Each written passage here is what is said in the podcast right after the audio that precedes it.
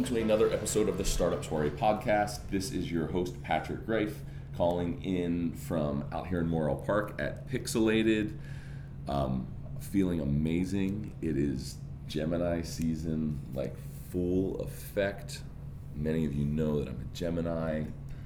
Although we don't know when this is publishing, it'll Gemini season will be over for sure. However, tomorrow is my birthday. Um, last week I was at Bonnaroo pixelating the masses, and it was an amazing experience. Um, summer's here in Baltimore, feeling incredible about it.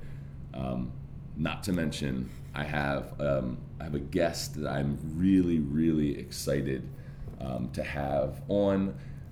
Our attempts to set up this interview have beat the old records for difficulty, uh, whether it's because of my schedule um, or outside forces. So it's great. If there's a lot of anticipation.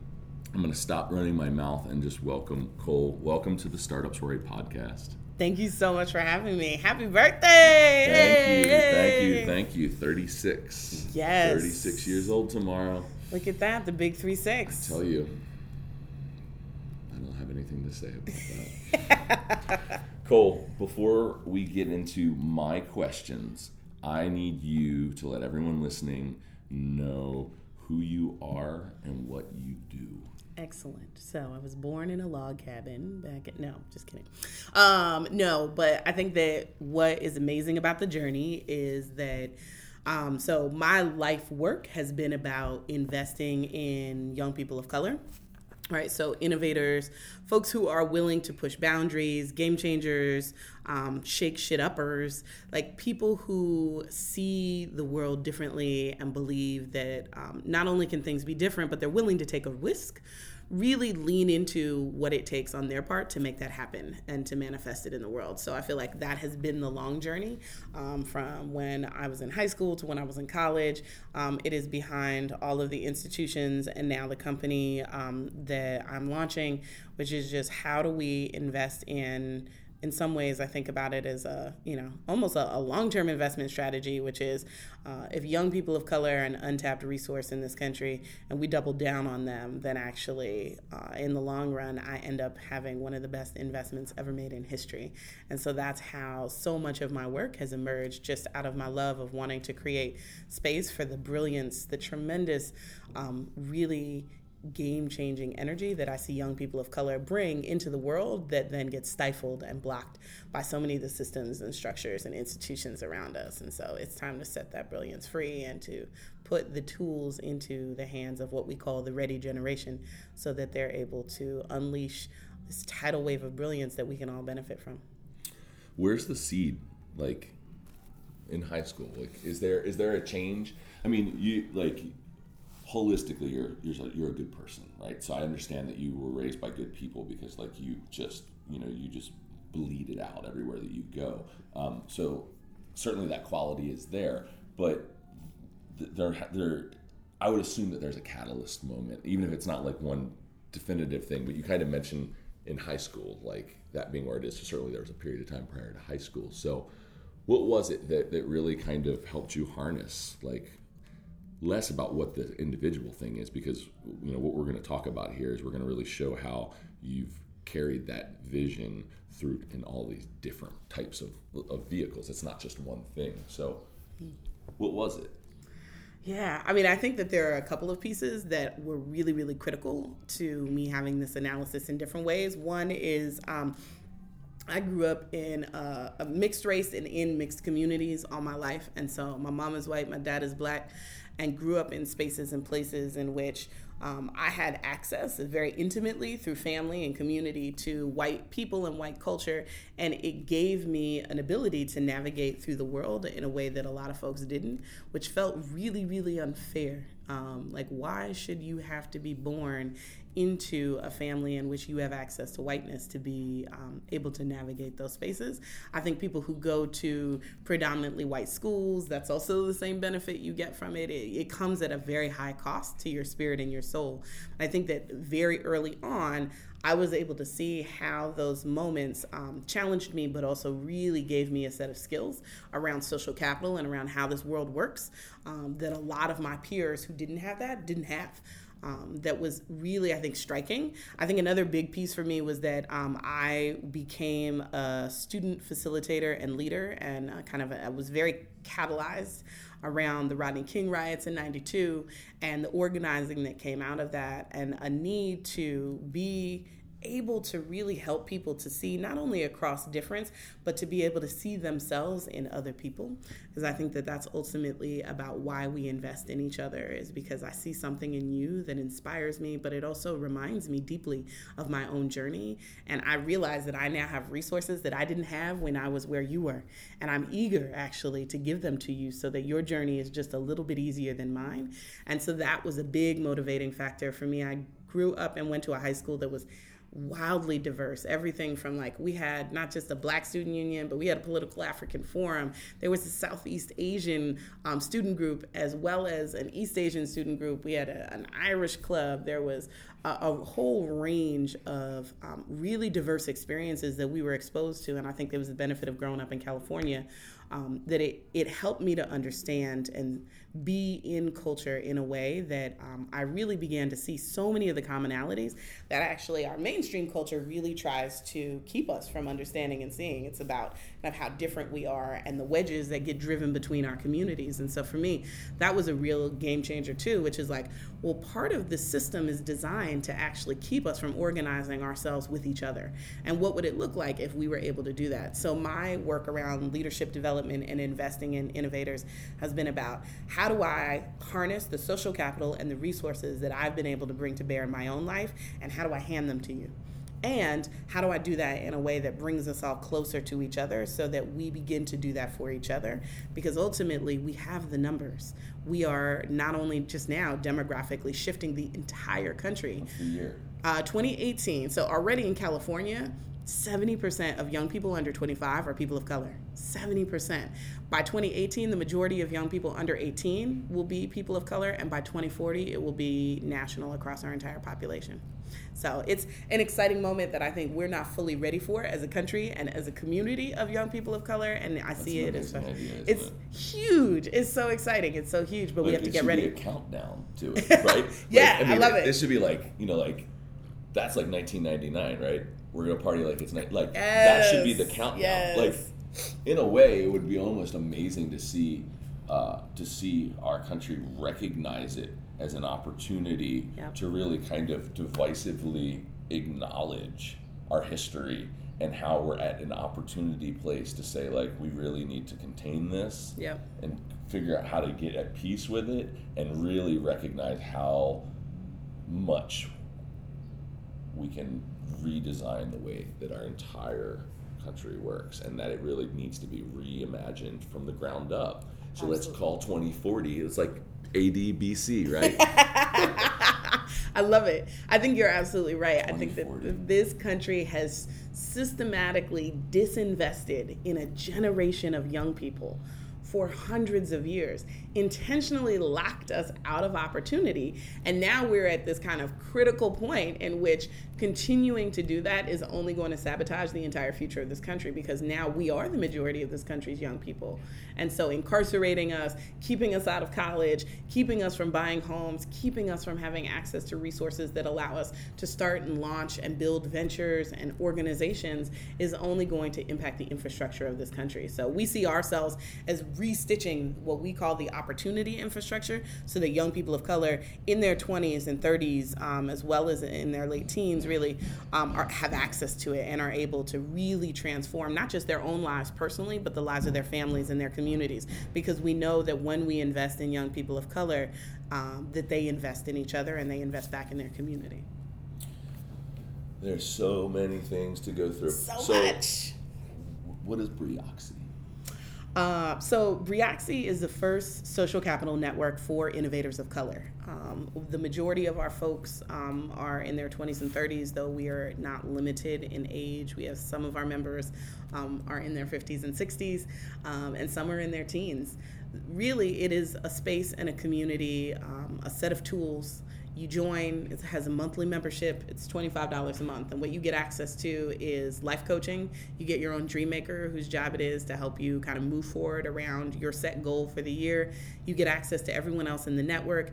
You also get access to a whole host of workshops um, and our annual summit um, webinars, basically bringing some of the best thinkers across the country um, to you so that you can strengthen the way that you lead, the way that you build, the way you think, the way you strategize. And then you also get discounts and perks. We keep joking that we're like AARP for people of color, particularly young people of color, um, in that, you know, our goal is to make the road easier so that you can be more successful, so you can stop wasting time actually fighting the sexism and the homophobia and the transphobia and the racism that is all around you and put all of that energy. Think of the just like the number of hours of my life right of, of, young people of color's lives that is spent wasted trying to manage all of the trauma that comes with living in this culture and society and how much more we could create if we were able to just pour that energy directly into what we're good at wherever that is so how old is how old is Brioxy as like a formal entity? We are brand spanking new. So we officially launched last year. Next month it will be our birthday. I don't know, does that make us part of the Gemini season? We're out of the Gemini season.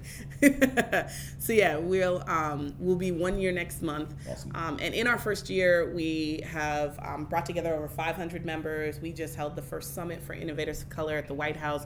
We are going to network a thousand innovators of color um, in the DMV, so the DC, Maryland, Virginia area. We're shooting for 10,000 nationally, really over the next five years, with the idea being that if we have a thousand members here, um, even just in Baltimore, that that really anything becomes possible. And if we have 10,000 members nationally, anything becomes possible. And so it's been really inspiring. We just signed, started signing people up um, for membership in the last uh, two months, and it, already the impact that it's having on people's lives and the things they're trying to do, the way that people are collaborating um, and learning from being part of the network is really incredible. Ooh. Sorry, I just have That's, to like figure out how to get these two questions written down. This so is Patrick's like super thinking yeah. face right now. So it feels a lot like you've spent your life collecting these experiences and then documenting the assets as you've gotten to them and understanding how they how they're being like addressed, right? And it feels a little bit like the culmination of, of that, like resources, the ability for you to scale how to get people to them, right? Because you mm-hmm. can only be you. And we're going to talk about the, the test kitchen in Baltimore up in Reservoir Hill in a minute, but like you can only be you, right? And you, the information that you have is like intrinsically valuable to anyone that you can get it to their ears, and that's something that's difficult to do. So, is it like is that kind of like the idea? Is it becomes this vehicle that can become a brand that you can scale, and then ideally you just attach more and more resources. As you as you biz dev them in it just becomes more and more valuable. And then before you know it it's an organized body that is around resources and ideas and conversations and relationships that pertain to that space but then it can really kind of become an amalgamation of wherever it goes yep it becomes the space where if as an innovator of color, you feel stagnant and you feel like you're spinning your wheels and you feel like you don't have the resources to manifest what you're trying to do in the world, this becomes your watering hole. It becomes your community. We become your tribe, whether virtually or in person. It's exactly all of those things. And our goal is to make the membership already like more than pays for itself. Um, you know, we're all about it. $25 a month, we're about scale, right? This is not about I'm going to charge you $150 an hour for life coaching, right. right? This is about $25 a month. That's like several coffees. It's like half a dinner out at a cool restaurant. Like that's an investment that allows you to be part of something that also is just so much greater than any one of us, which is that we are able then to push and move for systems change, policy change that actually impacts our entire generation. Okay, so so why Baltimore? I mean, so a lot of these listeners uh, will have listened to Aisha tell mm-hmm. the story um, from the Dovecote point of view, and if you guys haven't, um, we're gonna let Cole be very thin on that stuff, so you have to go back and find the uh, episode. I think it might be episode 66 um, with Aisha Pugh from Dovecote. So don't go too deep Okay. on that, but I want to talk about Dovecote and how you guys ended up in Baltimore from the Brioxy point of view, which is like how you know like why was Baltimore a good fit for Brioxy and why has you know why is Reservoir Hill a good fit for what you're trying to do? Great question. Yeah, I think so. The whole reason we came back. So originally, we're both from the East Coast. I was born in D.C. She's born in New York. We have been in California. She's been there um, 13 years. We just made 13 years together. Thank you. Um, on Sunday, but but she'd been there for 13 years. I'd been there for like almost 30, 25 years. Um, gosh, dang. Uh, Um, but I think that like one of the things that was really incredible is we were both eager to get back to the East Coast. Um, there's a level of just raw authenticity that you get on the East Coast that you don't get on the West Coast. We missed um, sticky hot summer nights. We missed the level of intensity and historicness of the communities of color that we grew up in. Um, and so all of that we were seeking and we thought about like, well, where should we go? We looked at cities all over the country and um, we got invited because of the summit that we were planning at the White House to the holiday party to meet the president and the first lady. And so um, it was amazing. We came in for the weekend and we were here and we had such an incredible time that weekend, just like being with friends, being in community, um, and being back on the East Coast. And we were like, this is it. Let's just do it. We don't have a clear plan. Like I had been encouraged to think about this fellowship and doing that. And I was like, we don't even have a plan. And we, we just both knew it was time. We went home. That was in December um, of last year. And we basically went home and packed our entire house. By February, we'd put it on the market. Um, and then by August, we were driving across country. So Baltimore was really key for Brioxy because Baltimore has the largest population of black innovators in the country. There is a an Say that again. Baltimore has the largest community of black innovators in the country that are that are here already. I think so much of what happens in a city like this is that people just get so so much of the conversation is about how do we attract in what we need that you forget that you actually have everything that you need right here. So, one of the things that I think is like, I don't know, I'll call it funny, is the, I mean, y'all both deserve to be lauded for like what you've accomplished with Dovecote and how you created a place for it to, place a sticky spot. But what I think is really funny is when people are like, "Yeah, they like blew in from California and like, like it's it's like great there," which it is. But like, ninety nine point nine percent of the people that make up why Dovecote is so great have been in Baltimore forever. Mm-hmm. You you know like it and and like this has been happening. It's just the portal. It's framed right. It's Right. it's more easy to like process it and now there's a place that it's happening around and it's not that there haven't been other places as well but you know like you guys have done it in a very special way and it's really beautiful because it's also you know you're intuiting as well as you do it right there's a mm-hmm. huge amount of intuiting like actions um, and it's such a, a space that has like it, that is teaching like actively constantly constantly teaching and nurturing. And like it's beautiful and so so special for that. But at the same time that's why i made you say it twice because it's so obvious that there are so many incredible people in our city to me. And what i've always said is that the, the greatest struggle that i think that we have as baltimoreans is that we all want to talk to one another but the psychology of the last 70 100 200 years in our city has prevented us from being able to even address one another. And it's what everybody wants to do but nobody can figure out how to do you know, like no one can figure out how to do it. I've got that like story of like walking around reservoir, walking around the reservoir with my kids, and there was like a Y table set up with like people like not really manning it, but kind of manning it. and the kids were like, "Can we go over?" And I'm like, "Yeah, sure." So we go over, and like nobody's trying to talk at all. And by the time we're done, because you know, like I can't walk away from that challenge unanswered. By the time we're done, one of the girls on the bench has pulled out her phone, and she has an email from me in it. I love it. That was because she's on the Pixelated newsletter mm-hmm. because she loves Tori Smith and what we do with this foundation. And like, and by the time we're done, like everyone is looking around at each other like, like how how the fuck did this happen? Mm-hmm. But literally, we ended up having an amazing time and it was just that nobody was game to get through how to like start it but once the pump got rolling it was literally like all right like Yep. i gotta get like i gotta go i mean you know how i am like i can never stop talking like ever um, so at any rate you were just kind of tying up why baltimore was such a great fit for Yeah. for the brioxy plan And I think that to your point, right? Like they're part of what it is is like all of the ingredients are here.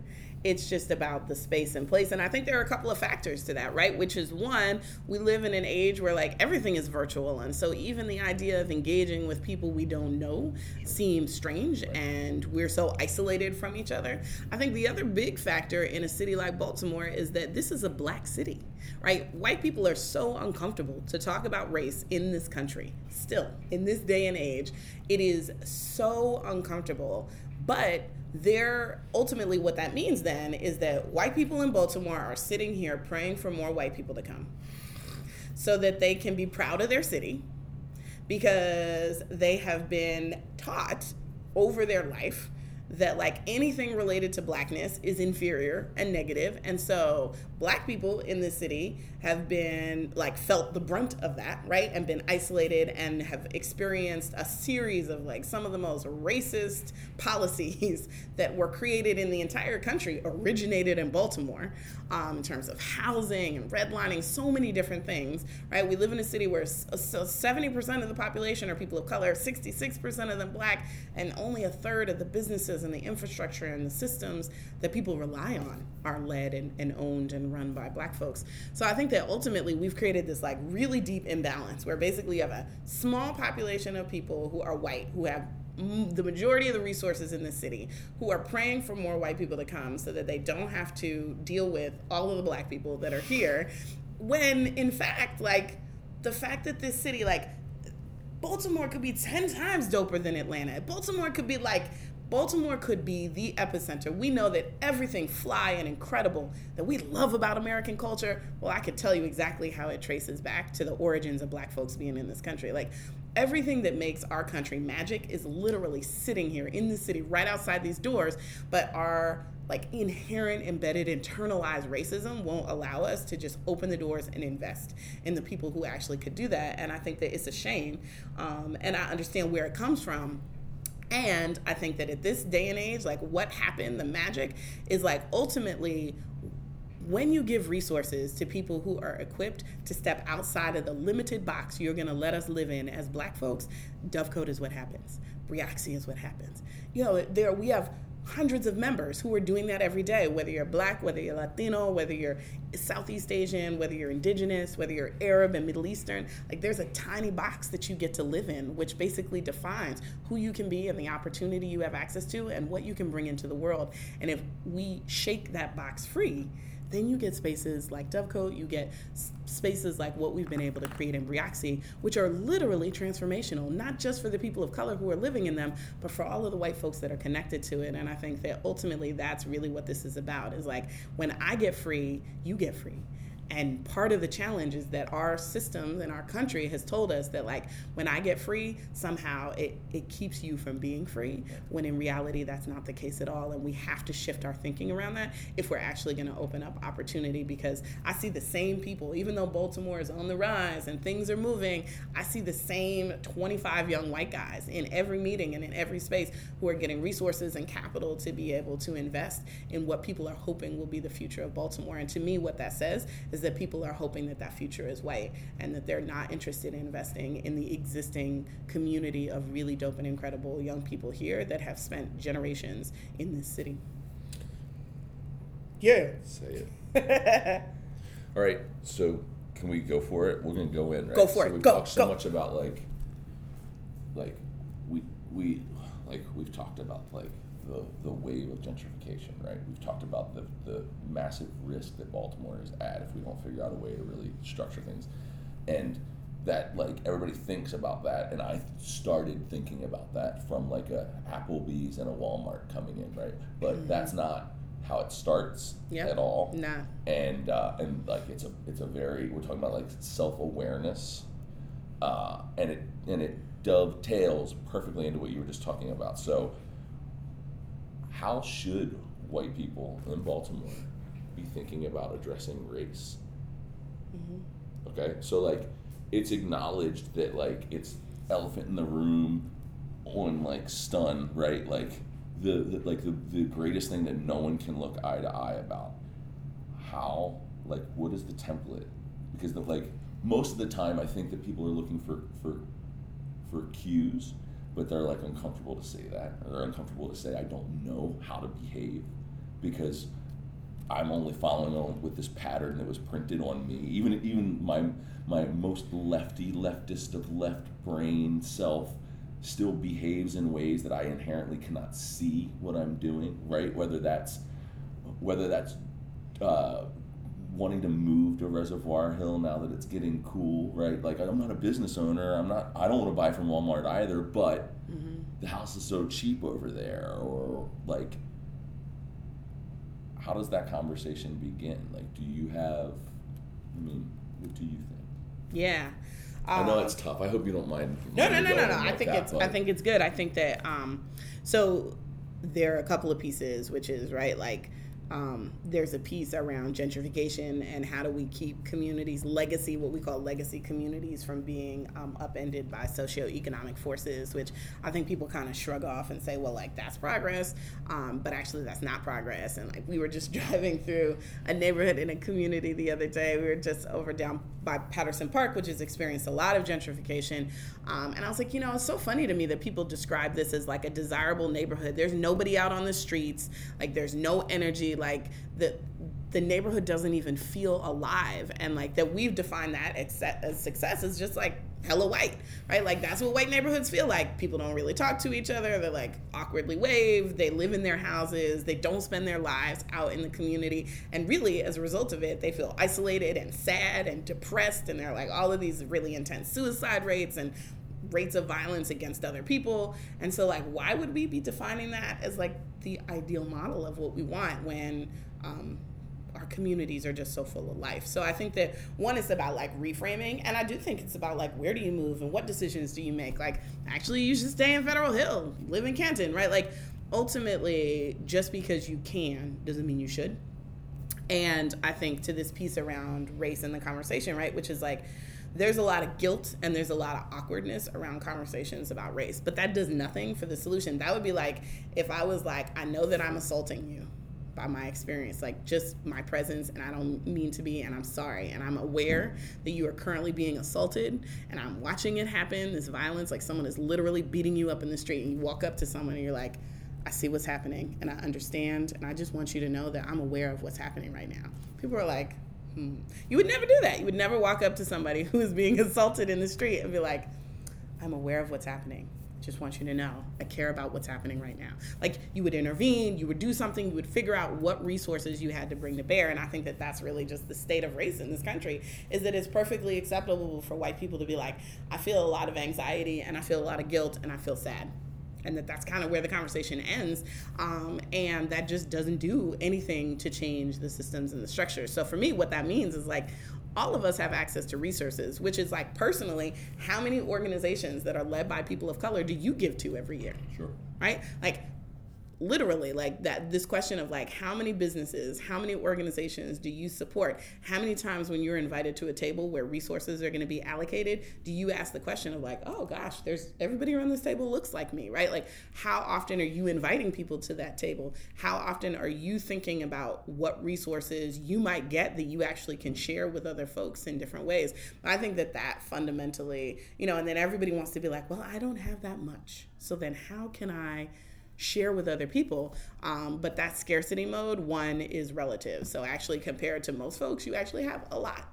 Um, and as long as we stay in that mindset, like people need to recognize that a state of abundance comes from giving. It doesn't come from hoarding, right? Like that if you are in a space where you are willing to give whatever you have of your own resources, that you create a culture in which we take care of each other. And that is a culture that is very much reflective of the values of communities of color. And that's what we do with and for each other. And it's even what we do with white communities, which is what makes us our community so vulnerable is that people are super open and welcoming and they don't realize like ultimately long term you may be welcoming today, but 10 years from now, you're going to feel like a stranger in your own neighborhood and community because that's the way that race works in this country. So I have chosen in the work that I do to like peel off this piece of like, how do I help young people of color to give to each other, right? And innovators of color to really invest in each other and create a spirit of abundance within and among us because we've internalized that stuff.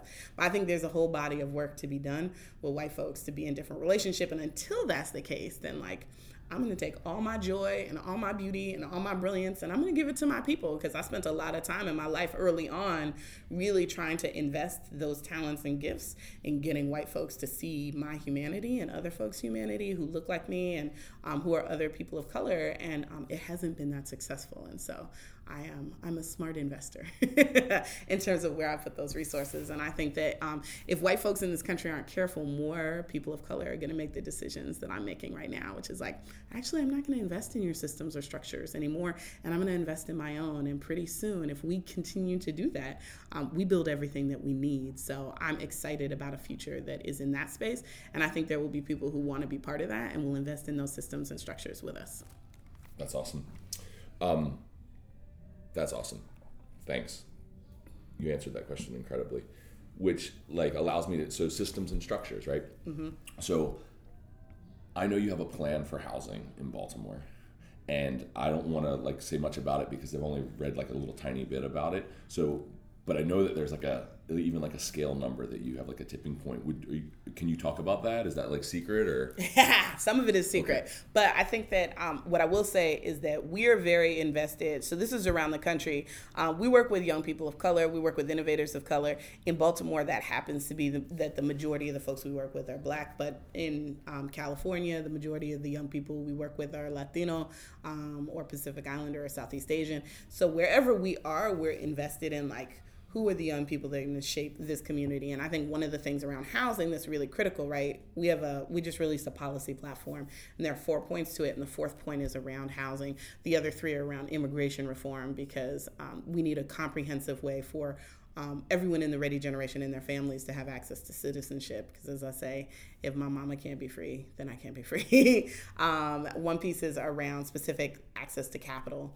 Um, and another piece is around the crushing level of student debt that our generation is under.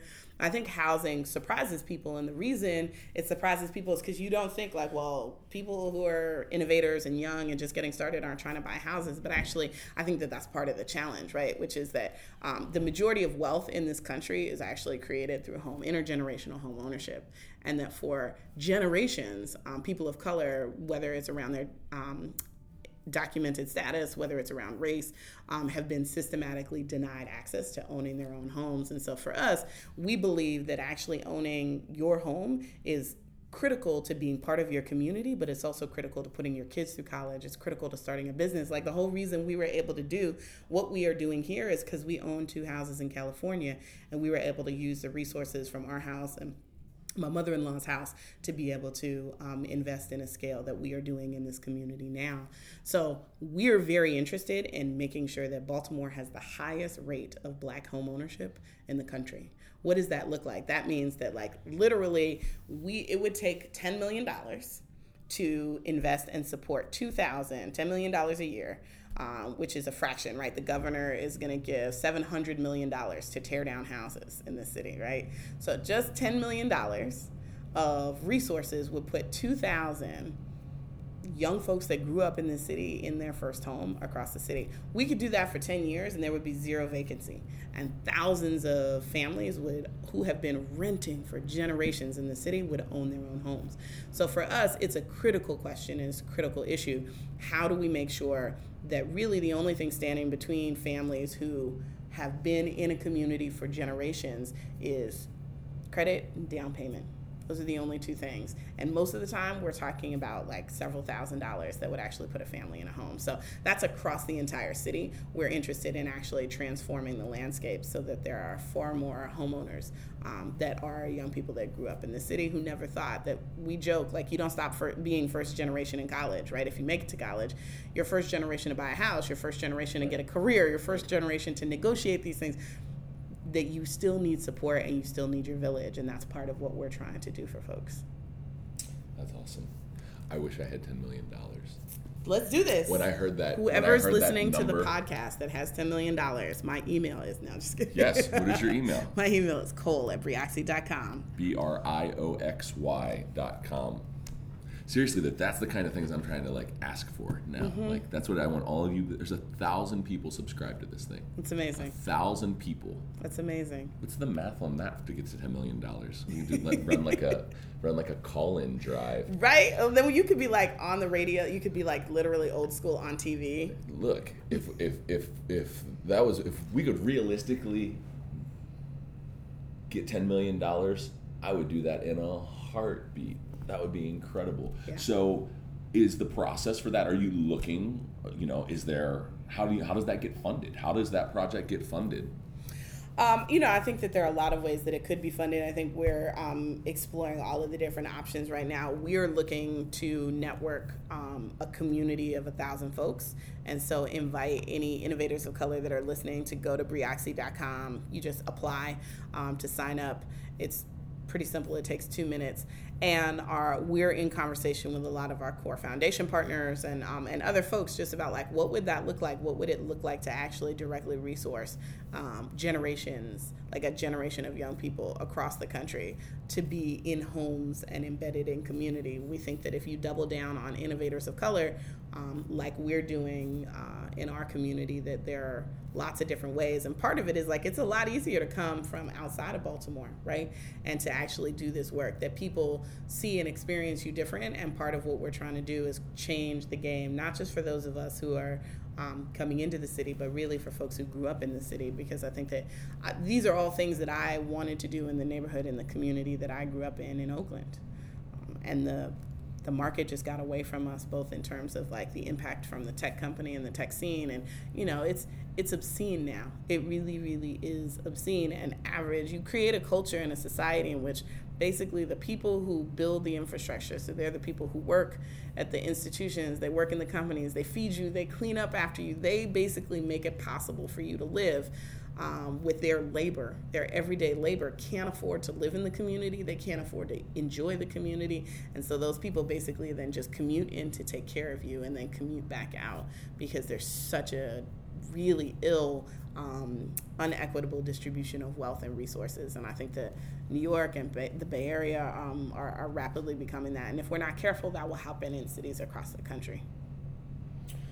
So, maybe will you talk a little bit about the talk about the summit? Mm-hmm. Talk about what it. Um, this was the, the, the first one, right? Mm-hmm. So maybe talk about what it was, what like what went on during it, what some of the people um, that you that you drew in to it, uh, and what its goals are.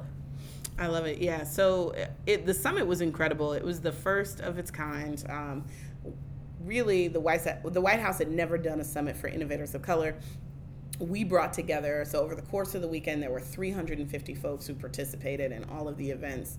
Um, we had 100 folks that were core that went through everything.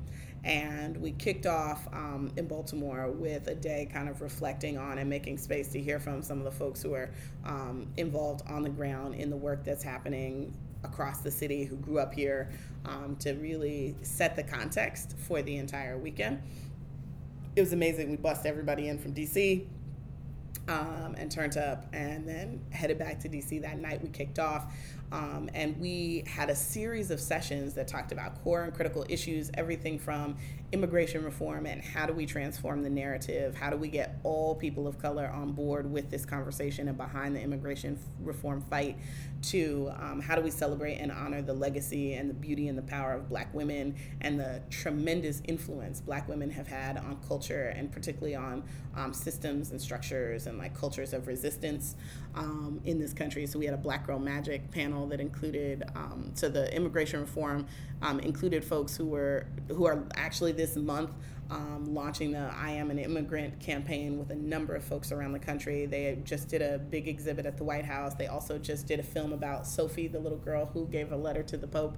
Um, they just made a film about her. So, and then on the Black Girl Magic panel, we had Jamilah Lemieux, who's the editor of Ebony, um, Bree Newsome, who climbed the pole and ripped down the Confederate flag, CaShawn Thompson, who really came up with the idea of Black Girl Magic, as well as Cece McDonald, who is one of the first black trans women. She was attacked by a group of men and she fought back, and one of them died, and she was incarcerated. And she is one of the first um, trans women uh, of color, but particularly a black trans woman, to be freed because of community organizing and support, um, because she was defending herself when she was walking home that night. So it was like an incredible. We threw a concert. MC Lyte was the DJ. Uh, Pixelated was there. It was like a fabulous and incredible morning. And then um, whole weekend and then Monday we were at the White House and we heard from basically every liaison to communities of color, um, the folks at My Brother's Keeper, the folks that just did the United State of Women, um, really to talk about what is this moment of opportunity, how do we best leverage it, and how are we organized around it. So it was a game changer. It opened up a larger conversation, and I think people were able to see what we're talking about, which is that it was not a conference, it was like a community convening it was a convergence. Yeah, it was definitely. Really it, right? it, definitely was. It definitely was. And so now um, we're excited about kind of what comes next. We're thinking about what we want to do next year.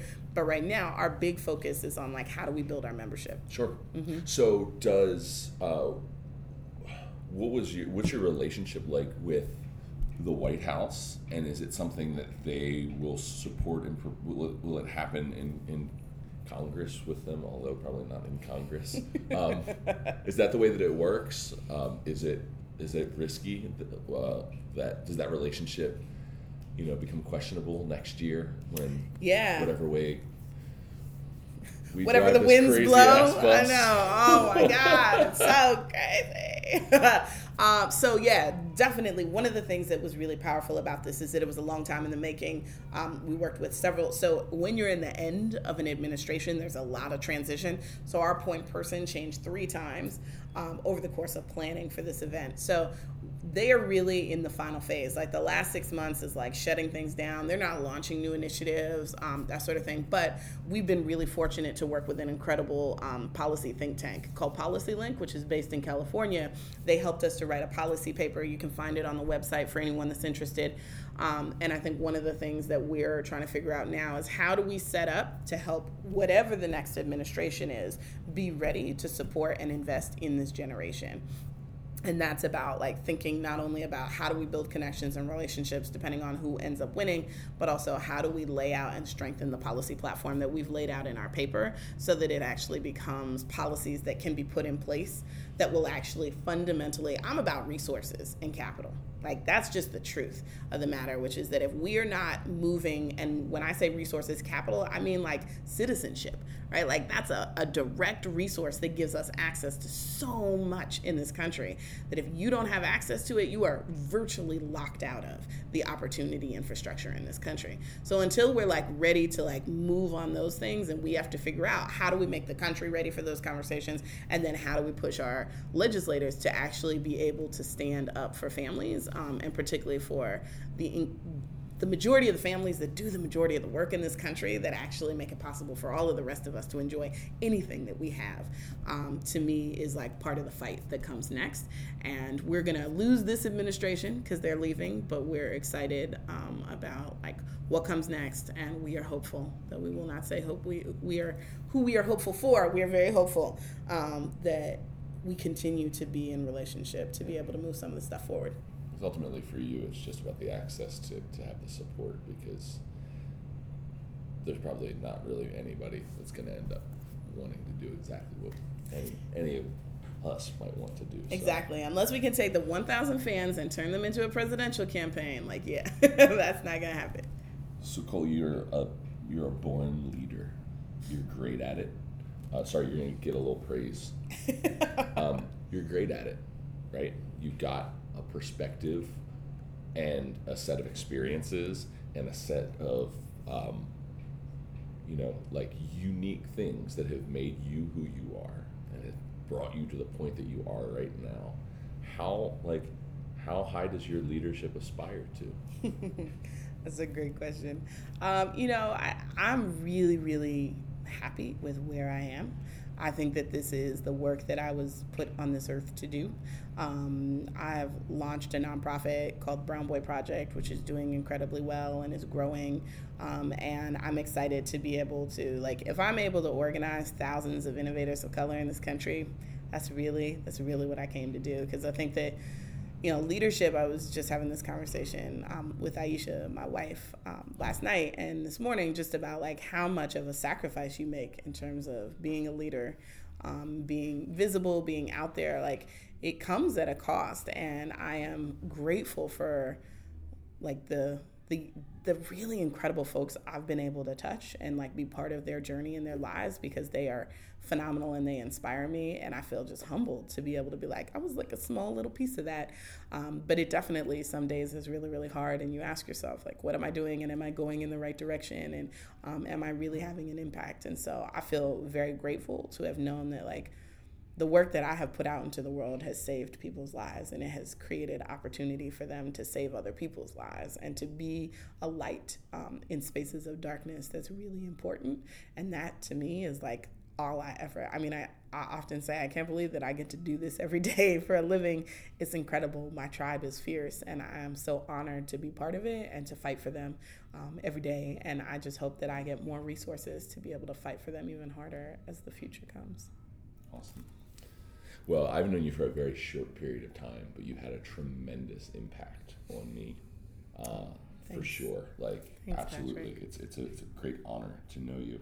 Um, so I shouldn't print the "Be Cool for President." let's hold just, off. Let's hold off on those lawn signs. Party. All right. Yeah, okay, okay, let's okay, hold off on those lawn signs. Let's hold off on those lawn signs. Um, okay, so we've talked for a long time. I know you've got busy stuff to do. Before we go, though, uh, I want to make sure that you let every person that's listening know like who should be getting involved how should they be getting involved maybe good place for them to follow along on social like get all that stuff out there and like all the asks that you want be bullish Excellent. I love it. Be bullish.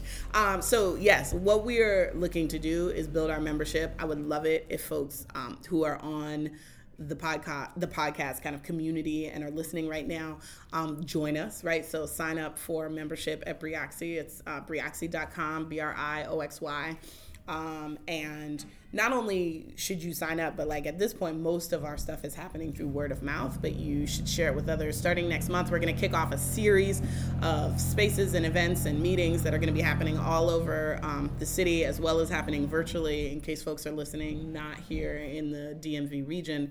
Um, but I think one of the most powerful things that folks can do is in their own life, think about in the next 30 days, how are you going to take actual resources that you have access to and invest them in somebody who looks completely different from you? Whether that's like, I'm black and I invest a ton of work and resources in young Latinos, like specifically, how are you going to take the resources that you have access to and transform them so that you are moving them beyond it? I think that. Um, one of the greatest things I heard about race and racism is just like if we think about it as a system and a structure, right? Like it's kind of like money. in that there's a currency out there that says like this is the way that we should do things and this is the way we should be and once more than 10% of the currency in an economy is counterfeit the government has to like reprint all the money because basically you're at a point now where the system is broken and we've never approached that percentage um, in a long time here in the US. But that's what I think about it, which is like there's a currency about who has access to what that is like hoard what you have, hold on to it tightly, share it with people who inspire you, quote unquote, who most often look like you. And the only way that we're to counterfeit that currency is if we basically transform it. Let's let's just break the mold on it. And if only 10% of us in the city did that, it would be enough to change almost everything. So I invite folks that are on the podcast to think about how you're going to counterfeit um, the systems of power around you and opportunity in the next 30 days. I invite you to join us at Brioxy and ask you to tell one friend to join us as well. If you do that, we'll hit our goal for June. All right. Um, Cole, thank you for taking the time to come in, tell us about your story, tell us about all these great things that you're up to. Um, super, super excited for you. Thank you. Thank you so much for having me. This is incredible. And like, it's just been so amazing to be able to be part of Pixelated's community um, and to be able to partner. You all do so much and are connected to so many incredible innovators. And so, from being part of the startup soiree family to being part of the Pixelated community, like, it's just been, it's been dope. It feels like to me the last six months, seven months, feel like all the people that I've been waiting for to show up to live the rest of my life have been showing up. You Damn. know, like I mean, I know that like that's some heavy shit. That's some like, heavy I'm a, shit. I'm a heavy, like I'm a heavy dude in a lot of ways, but I legitimately feel like, holy fucking shit like all of these amazing people like it's happening and i'm 35 and i've got like i've got some traction that i can like dispel like i can use this i was talking to someone uh, this morning was interviewing me about startup soiree and i was like the reason i've been able to go in harder with it than i could with pixelate is it's like it's selfless like the whole the whole vibe of what i'm trying to do is i just want it to be louder so i can say look over there. Mm-hmm. And like that's a really amazing thing. So all of this stuff is coming to a head and i literally it feels like the rat pack. It feels like there Yes. there are this there's this group of people that are finding one another in our city. Yep. and like you know like you said earlier the only thing i disagreed that you said was that baltimore could be bigger than atlanta when in fact what i think is baltimore will Yes. be bigger than Atlanta, and it's going to be the work of you and me and like people, you know, like people like Tabore, like those people that literally just make me so stoked. You know, like that dude calls and says, "I just like just calling, just like." Just want to check in, see how you're doing, and then Love it's like it. you good, and I'm like I'm good. And he's like, all right, man, like we'll catch up. Like Love it. those kind of things are beautiful things, and that's the way that our lives should be lived. Is around that sense of like intimate community where you're literally thinking about someone and you say like I'm calling to tell you that I'm thinking about you and like that's not weird Yep. like that's that's a good thing It's an amazing thing. all right guys you heard the deal sorry about the generator that popped up in the middle of that but you, you'll find all of it so brioxy b-r-i-o-x-y dot com it's at brioxy on instagram is it brioxy life on snapchat It's Brioxy Life on um, Twitter. on Twitter. Brioxy, yeah. Gotcha. Um, tell your friends, send people to the website, go find the website and share it and say, I heard this cool podcast, give it a listen, but also here's a link. Um, get out there, put a little effort towards helping helping spread the word about what the potential behind Brioxy is because it's an amazing way that we can really put our power behind something that's going to have a huge impact on our city and um, and get the you know the the seven tenths of the team that we don't field onto the field so we can all win because Baltimore's going to win. Okay, Baltimore's going to win. that's it. If you haven't yet, make sure that you're subscribing, whether this is in iTunes or the SoundCloud player or on Stitcher. You can subscribe in all those spots. If you haven't yet, head over to the store, leave us a quick review. Your reviews tell iTunes to tell more people about this podcast, which helps more people hear these great stories from these great people in our great city. This is your host, Patrick Rife. Keep taking care of each other. Peace.